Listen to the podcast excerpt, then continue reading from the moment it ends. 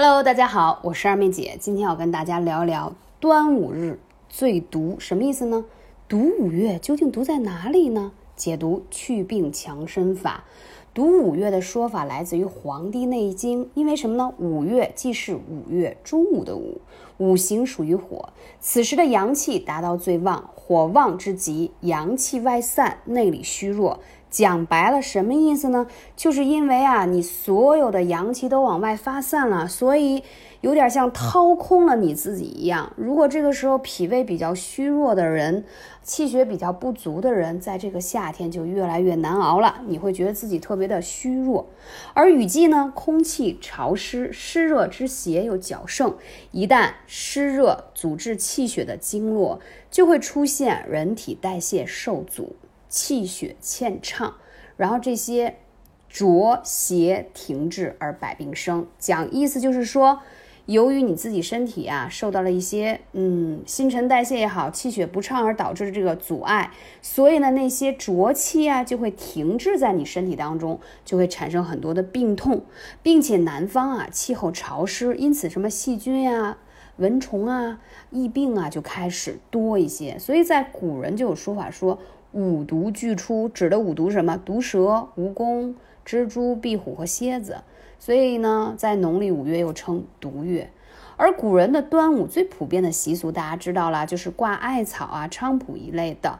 为什么呢？因为挂上这种香囊啊，里头是用艾草、白芷、丁香，还有一些中草药，把它佩戴在身上，然后通过口鼻吸收呢，这个呼入法啊，可以通到你的经络上，祛病强身啊，还可以消毒。避疫，你看这次新冠，嗯，就是席卷整个国内的时候，当时一些中医院就推出来这种中草药香囊，建议大家可以随身佩戴嘛，就是用的这种古法的方式，就可以通过口鼻的吸入方式，可以很好的强。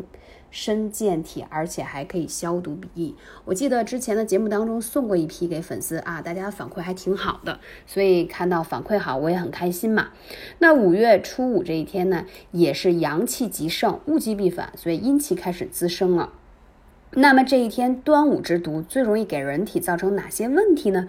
又应该如何去应对呢？首先说端午的时候天气炎热，高温会导致人体内的水分的散失，形成了中医养生理论中的说的什么津液亏虚。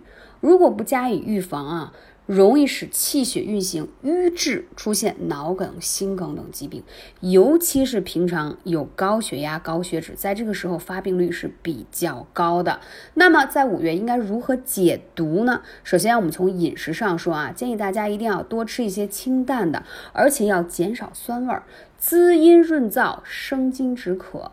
解郁安神，养颜安神，增强免疫力。所以这个时节最适合静养，与自然和谐，平定心气，对身心都有极大的好处。那在这里，二妹姐分享几个小成分的配方啊，大家可以炖汤啊、煮水啊都可以。首先要说一下这个玉竹，哎呀，这个玉竹是我特别喜欢的，为什么呢？因为首先玉竹在《本草纲目》中记载，它是呃药材当中的上品。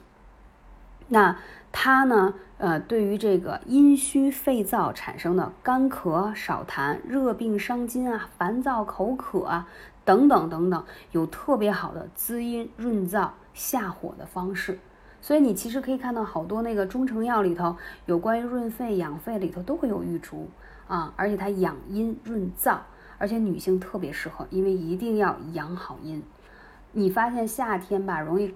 长口疮呀，然后着急上火睡不着，其实都是跟燥热有关，所以我们要滋阴降火。那玉竹呢是首当其冲的，还有一个大家也知道，就是枸杞啊，在书中有记载，叫气可冲，血可补，阳可生，阴可长，风湿可去，有十全之妙焉，说的就是枸杞啊，就是说它可以通过补肾而生精血。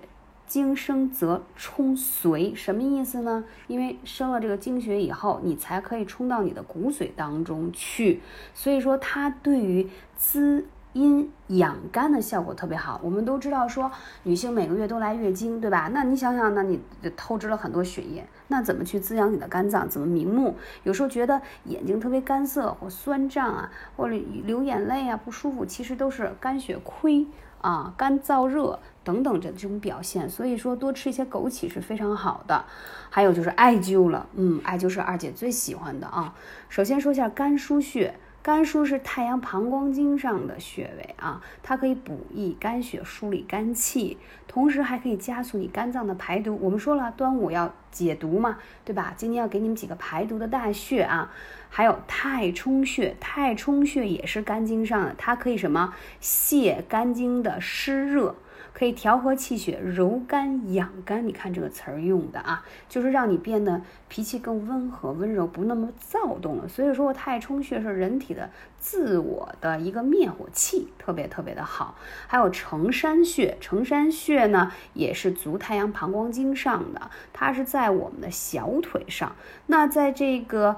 《黄帝内经》上说了，膀胱经主人体一身之阳气，而承山穴也位于这个经络上，所以你看它承受全身的压力所在，所以顾名思义，承山穴又是人体阳气最旺盛的经脉的枢纽。哎，所以如果你不把它灸透了，你湿气怎么排出来呢？怎么更好的排毒呢？